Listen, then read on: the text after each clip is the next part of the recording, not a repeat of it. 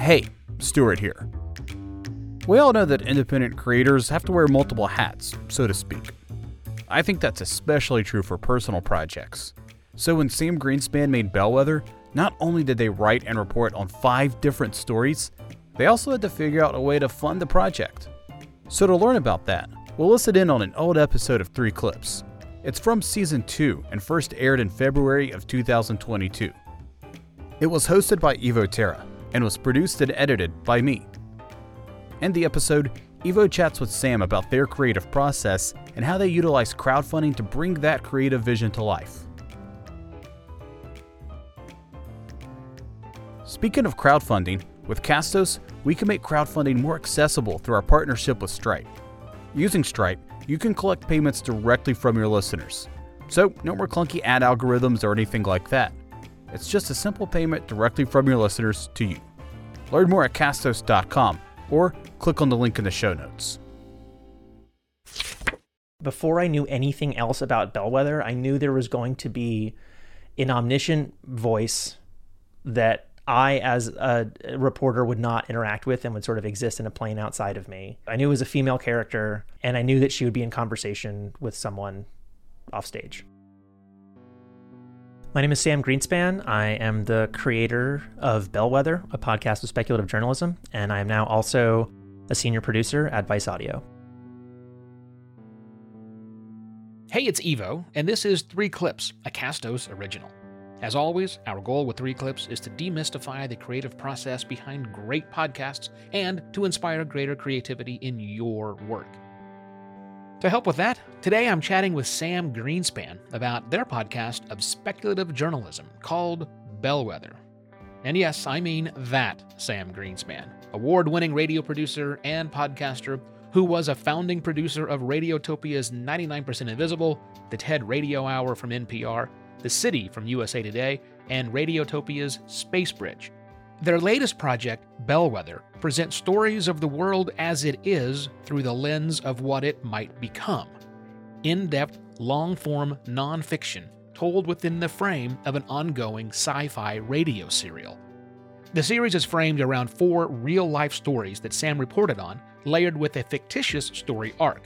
In this fictitious, futuristic world, the internet is broken, it's gone, Icarus is a human doing gig work for the Cloudburst Truth and Reconciliation Commission to understand why the internet broke. With the help of their sentient AI companion, Cass, they discover Bellwether. Each episode focuses on a clash between humans and technology, an AI powered car accident, internet trolls spreading misinformation, internet sex trafficking, and a possible solution to link rot.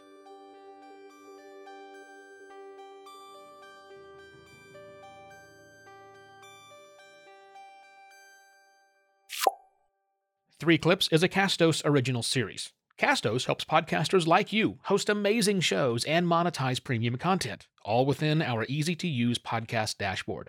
If you're looking for a team to get your next podcast project off the ground, look no further than Castos Productions. Hey, we help make this show too.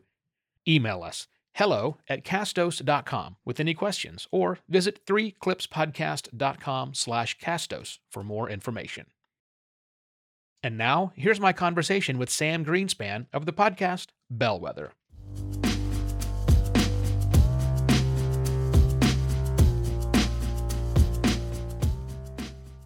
So, before we get into the clips, Sam, uh, I think it's important that we set the stage. That's a turn of phrase I use way too often, but nonetheless, um, I want to set the stage with the, with the show Bellwether, but but also with you and, and how the whole show came to be. But let's start with you, Sam Greenspan, person who counts amongst their many accolades, helping bring to life 99% Invisible, the TED Radio Hour, and lots of other podcasts. I know you've taught radio at institutions like Stanford University. You've given talks about making excellent audio literally around the world. So you are, in many podcasters' minds, living the dream. let's put another overused phrase out there. Oh, but no. I'm curious, how do you feel about where you are in your career right now? Well, I, I, you know, I have to acknowledge that I have had a lot of luck and a lot of privileges along the process so far, right? You know, I was pretty lucky to be able to get in. I got into radio pretty early. I was fortunate to go to college at a school called New College of Florida, which just so happened to have a brand new community radio station that I think I think opened like the year that I started there. So I just got to like help be part of the beginning of that was sort of my first my first introduction to radio. WSLR, still on the air on Sarasota, Florida. And then I, I went to the SALT Institute when I in 2006, which was sort of like my study abroad semester of school. And then I moved to D wound up in DC after after after college and just sort of like, why don't you just go get a job? And I'm like, well, it seems kind of hard, but it felt like forever at the time. But eventually I was able to get a get a part-time job at NPR and did some freelance freelancing for uh, for WYPR in Baltimore and WAMU in DC. I had a lot of advantages, and then also like be- the the pandemic, as horrible as it was for so many people, it afforded me the opportunity of um, what I call I, I, say that Bellwether was paid for by the COVID Arts Grant, otherwise known as unemployment and the eviction moratorium, and that's literally how I paid for the production of the show. And when that ended, I was like, time to put it out. So, yeah, I guess I'm I'm super lucky in that and that I was able to just sort of get it out the door right as uh, as as my uh, government paycheck was ending and then um and then kind of just got hired immediately by Vice and and have really I mean I'm just I've just started there a couple months ago but it's it's such a, an amazing team and people who I already knew from the radio world beforehand which is kind of what led me to apply there in the first place. But yeah I guess you know all that said I want to you know I'm feeling like I want to be making my next thing right? It's like I as soon as something is like out of my brain I'm just like I haven't done what I feel like I'm like I haven't done anything. I feel like I haven't done anything in like in I don't know months or whatever. But I want to I want to make the next thing. I have like a lot of ideas for some projects, you know, some stuff at Vice, and I'm also looking forward to trying to get to work on you know some other maybe non-radio projects like get back into being a musician and stuff. Well, you mentioned Bellwether. Mm-hmm. So let's. I'm going to save my specific production questions for when we get to playing the clips. But can you sum up Bellwether in a single sentence? Bellwether is a podcast that's like Oh, you're going to try. This is going to be great. Oh, I've had I've had a long time to perfect this. So I can give it to you in one sentence, right. I can give it to you in three sentences. Like just tell me just tell me how long you want it cuz I've gotten these pitches down. But Bellwether is a podcast in which I Sam Greenspan report true nonfiction stories from our present that are presented within the frame of a sci-fi radio serial taking place in the future. So, last setup question about how Bellwether came to be. I remember listening to an early episode, what seems like a decade ago, but it was probably just before the pandemic, right? Because time is wonky. So please forgive me if my faulty memory is incorrect here. But if memory serves, you started this as a Kickstarter campaign, or a Kickstarter campaign was used to somehow fund this. Is that a true statement? That is a partially true statement. It See? actually started quite a while before the Kickstarter campaign. It began in earnest in 2017. I had just really begun to feel I, I mean I had I had my dream job producing 99% invisible and had done that for a number of years but i just 2016 was just such an awful year for so many reasons and i just couldn't tell stories about buildings anymore um, and I, I, just i just there were just other things that i just felt I felt kind of occupied my imagination and anxieties. And so I just had this inkling of an idea of like, how do I tell? How can I? Te- I was finding myself retreating a lot into sci-fi to deal with a lot of the trauma of the daily news, and I was like, how can I create this feeling of safety that I feel inside of sci-fi to sort of not escape from the news, but to contextualize it and sort of contain that like horror. And and then it like of course realizing duh like that's kind of what sci-fi has always been. It's always been about the present. And so from there i i began i, I left 99% invisible in 20 in april 2017 to really pursue bellwether in earnest. And i went through a lot of iterations. And in I believe was the Kickstarter 2018 at this I think it was summer 2018 um, so it really I, I you know the field like the podcasting industry had changed so much over the time over the course that I had making this that like you know I I, I was kind of like I it just felt like I was in shifting sands because I really thought I'd be able to get it up and running within you know six six to twelve months, which was partially hubris, but but also kind of slightly more in line with like what the last several years had been like in podcasting. And so I had I had been in conversation with a number of different partners, none of whom ended up like wanting to stick it out long term. Um, meaning, or at least give. Well, there were plenty that were long term, just not um, and uh, financially invested. So I was just like, fuck it. Like, I'll just um, you know, I I know that I have some amount of following and some amount of capacity, and so like, let's just see what people will respond to, and do people actually want this thing that I hear in my head? So I produced. Uh, I finished a, a pilot of the show which was what you heard, which was an uh, an early a prototype of episode one, um, and uh, and released that to the world with the Kickstarter. God, was this July 2018, and then and then eventually released the show. Um, what, what September 2020, so it's still another another year and a half after that, or whatever that was. Yeah. Well, I know that when, when Stuart suggested that we focus on the show, I, I know I was I was pumped because I kind of lost touch with the show during the pandemic, as many of us lost touch with many things. Yeah, there was this thing going on at the time that occupied my brain, right? but uh, but I listened to all five of the episodes when I found out about it. Yes, by the way, I did start with the Read Me episode, something I never do in in real life. but I actually listened to the show twice. Oh, thanks. Because I was finishing up listening to it while my wife and I were taking a trip back from northern Arizona to Phoenix, which is where I live, um, and and my wife was heard me listening along. She said, "What is that? I want to listen to that." So I had to start over again from the top, and, and, and she was totally hooked. But then again, we know we're sci-fi nerds. That's great. So and also and it was for you it had as, as Phoenicians, you know. Exactly right. Exactly right. So so so thanks for that.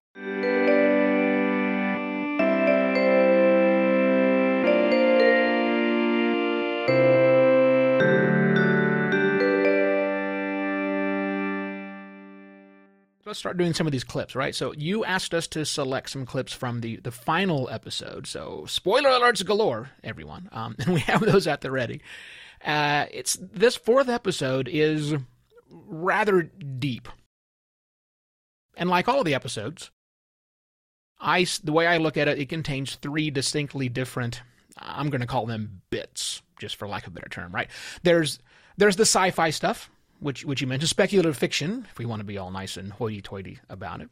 Um, there's the reporting aspect, and then there are the, the monologue pieces or the voiceover work, which is, is simply you. And we've pulled a clip of, of one example of each of those, and we're going to start off with the monologue. So this clip we're about to play is you reading from a letter you wrote to your healthcare provider out of frustration, something we've probably all experienced quite a bit. So uh, let's play that clip, Stuart.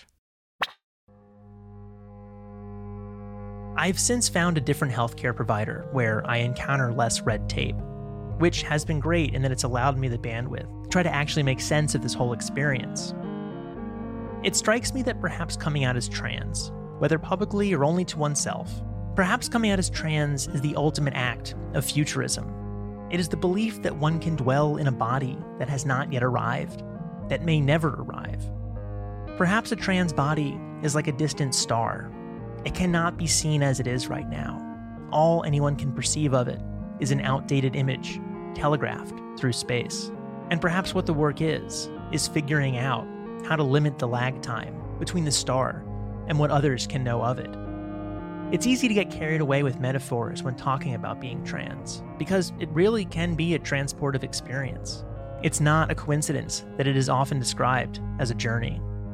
And every hero and heroine's journey must begin with a call to adventure, with learning that there is more to this world than one had previously thought, and critically, with seeking the wisdom and gathering the tools that a hero needs to embark on their quest. And this doctor is what I wish Kaiser would improve for its patients. To better provide the resources, the materials, the information that heroes need to begin their transformations. All of which is a very roundabout way of saying just please make the info more accessible. And you can start by fixing your website. Sincerely, Sam Greenspan.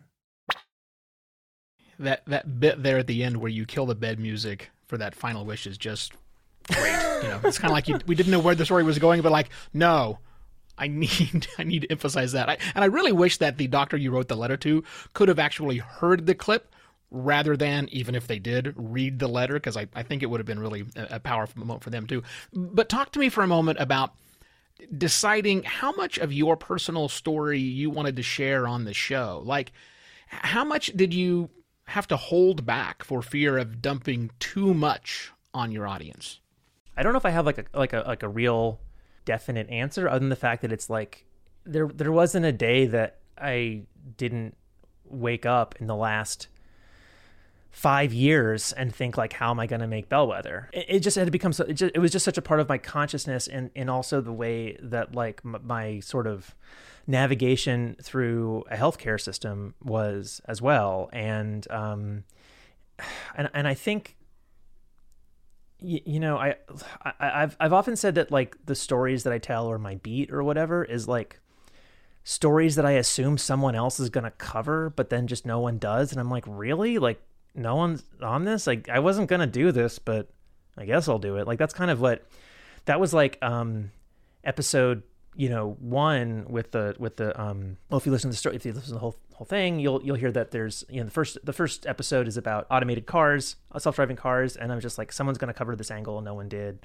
And there's a thing about the ghost ship fire and like online doxing. I'm like, someone's going to cover this, and no one did. And then this thing about like legislation uh, affecting sex workers and, and the rest of us that someone's going to cover that, no one did. And so it was sort of just like at that at that point, I was just like, in a way, it was like, I want the safety and security that I can feel from like having a reason to tell this story. And I think even saying the story that like having the occasion to tell a story is like a way of um, sort of like dissociating from trauma, right? And so it was kind of like I, I don't like really talking a lot about like my gender dysphoria or or I'm just sort of like I just like now it's like I think I can kind of point to and be like, well, if you want to like hear what I have to say, like it's there, you know, like. So I think I guess just if I can answer your question succinctly, I think this story and really all stories in Bellwether are just are just stories that I I just kind of couldn't imagine not being told. And they all feel very personal to me, but this one, you know, especially. And and I'm glad you picked that that piece because that, you know, that's like the that's one of the pieces of writing that I'm the most proud of from the show.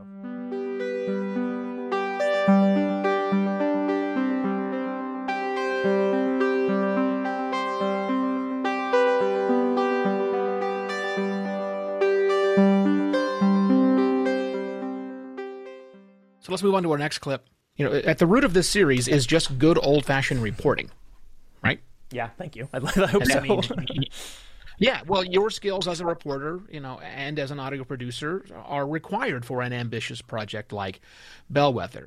I, I love the way that you're presenting this because you're sort of you're presenting it like as as a as a sort of a nesting doll, which the story is, and so we're sort of starting from the innermost, working out, and that's uh, not the way it's actually presented on on the show. So it's yeah, so this is like a version of this is a this is a story in which I Sam Greenspan am reporting, but not aware that you just heard this other thing that you just heard. We're part of a system called the LOCKSS system, which is an acronym for Lots of Copies Keep Stuff Safe. And it's basically a, a network of institutions that mirror collections to each other.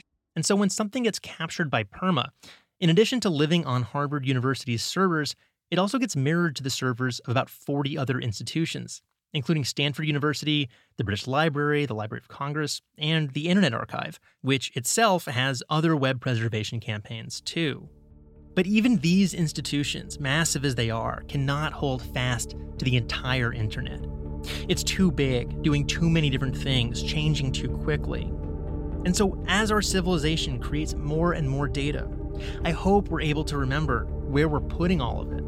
I hope we can work together to keep the things online that our civilization depends on to survive. I hope we can all find a way to keep it 200.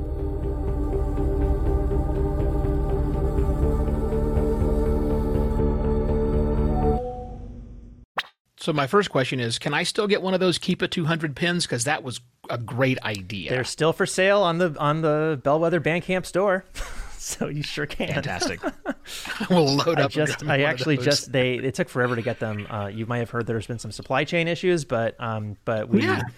just got them from the forge back from China um, a couple days ago. So I just I just mailed out the first batch um, yesterday, actually. So yeah.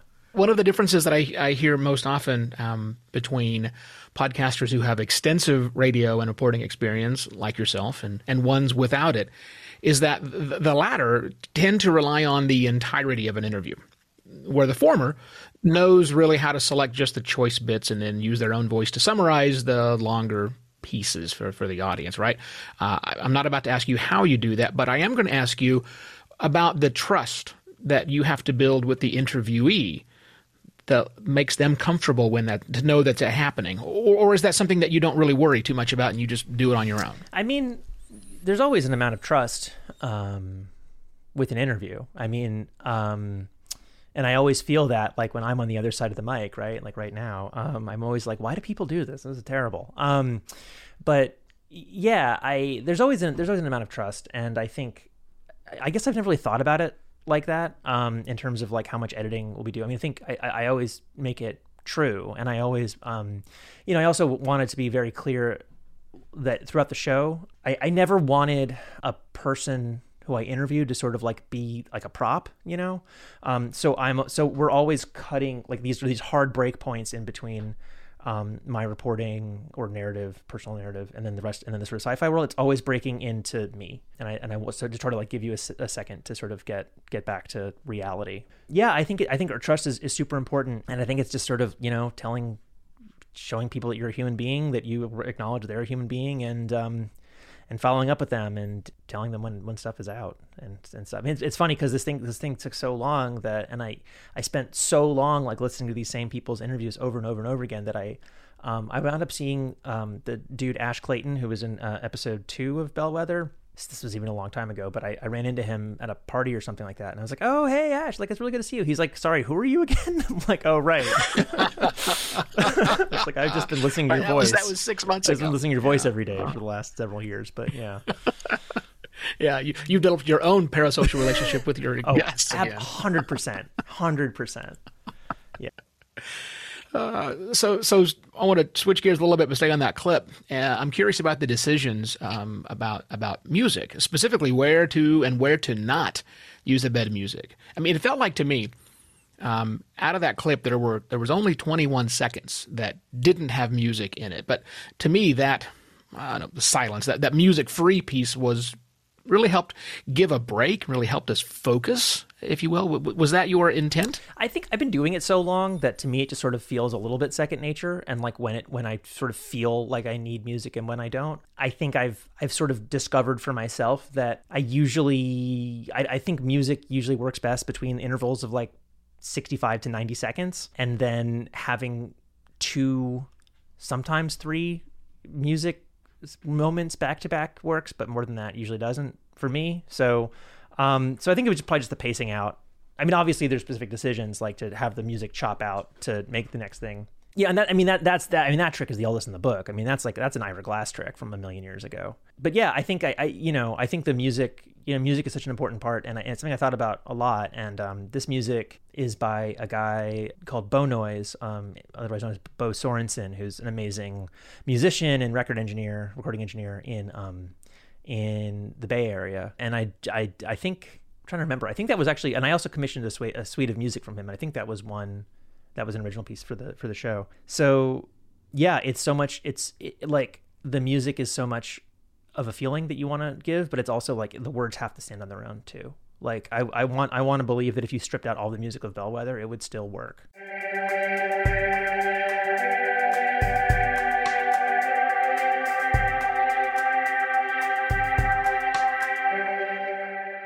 All right, so I'm excited to play our final clip because this is what really got me interested in Bellwether in the first place, and it's the sci fi stuff. Yay! I'm excited. So, all right, Stuart, play that clip.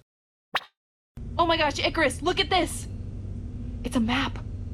It's transcoding a map. Icarus, Bellwether is a map.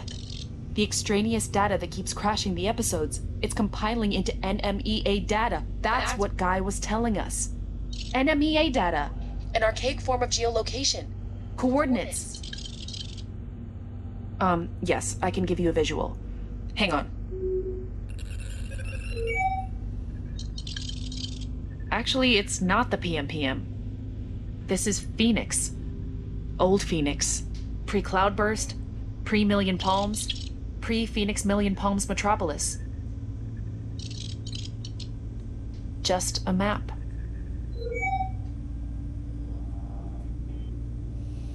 Why bother taking a map, encoding it into binary, and hard coding the binary into four episodes of a podcast you could never be sure anyone would listen to?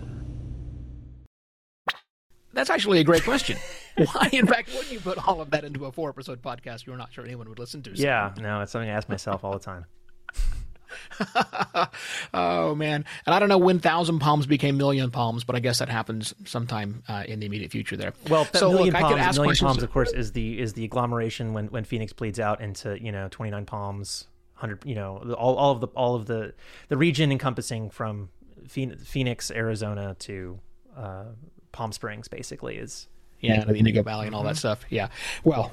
That will be a, that'll be a wild day, but I don't know that I'll live to see it, which is okay, right? Uh, who knows? Although it's, it's sci-fi, right? We could have longevity things come along, and you never know. Maybe we'll live to 200 years.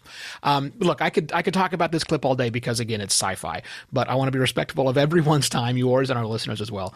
Uh, but I have to know the the voice that we just heard speaking uh, is not the human; it's the AI. It's Cass, you know, and and instead of hearing the human voice of Icarus, the human, in place of their words, we hear a series of electronic sounds, and I think that's that's clever to kind of flip the script on that. Can you tell me about that Yeah, decision? thank you for noticing that. Um, yeah, so Cass uh, is played by the actor Carmen Berkeley, who's just an incredible uh, actor, amazing to work with, and hope he gets to work with her again someday. Yeah, and she she just really she just really owned that that role, and and I think in her performance, I think like one of one of the things that was really hard from the beginning was like that was important to me was that was that the human would be the silent you know would be like the silent bob and that and that the ai would be the one that you would have the empathy and emotion for. Not that we don't have empathy for silent bob but you know what i mean. Or the the Harpo Marx i guess as it were.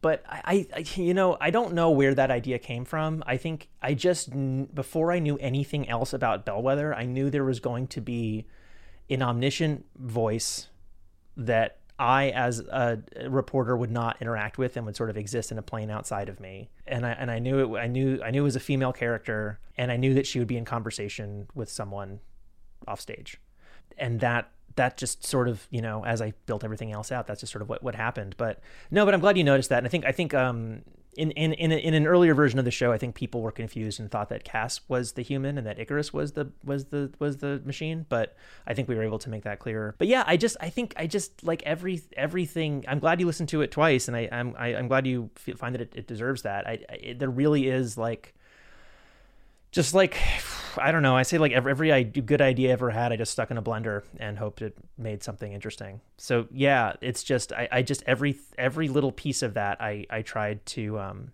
to find um to to just turn on its head just a little bit um and try to make you keep up. I this one also kind of a weird reference, but I got really obsessed with the David Byrne and Brian Eno album "My Life in the Bush of Ghosts." Um, have you ever heard that one? It's an amazing record, and it's like there's so much like like vocal like sampling of like words and phrases and stuff, but it's it happens so fast. It's like repetitive, but it's also hard to understand what they're saying. And I just love the idea of like being saturated in information, but having the time to understand what's going on be sort of slow. And so that there's a sort of like disparity between your like understanding like your understanding as a as, as an as a as an audience member.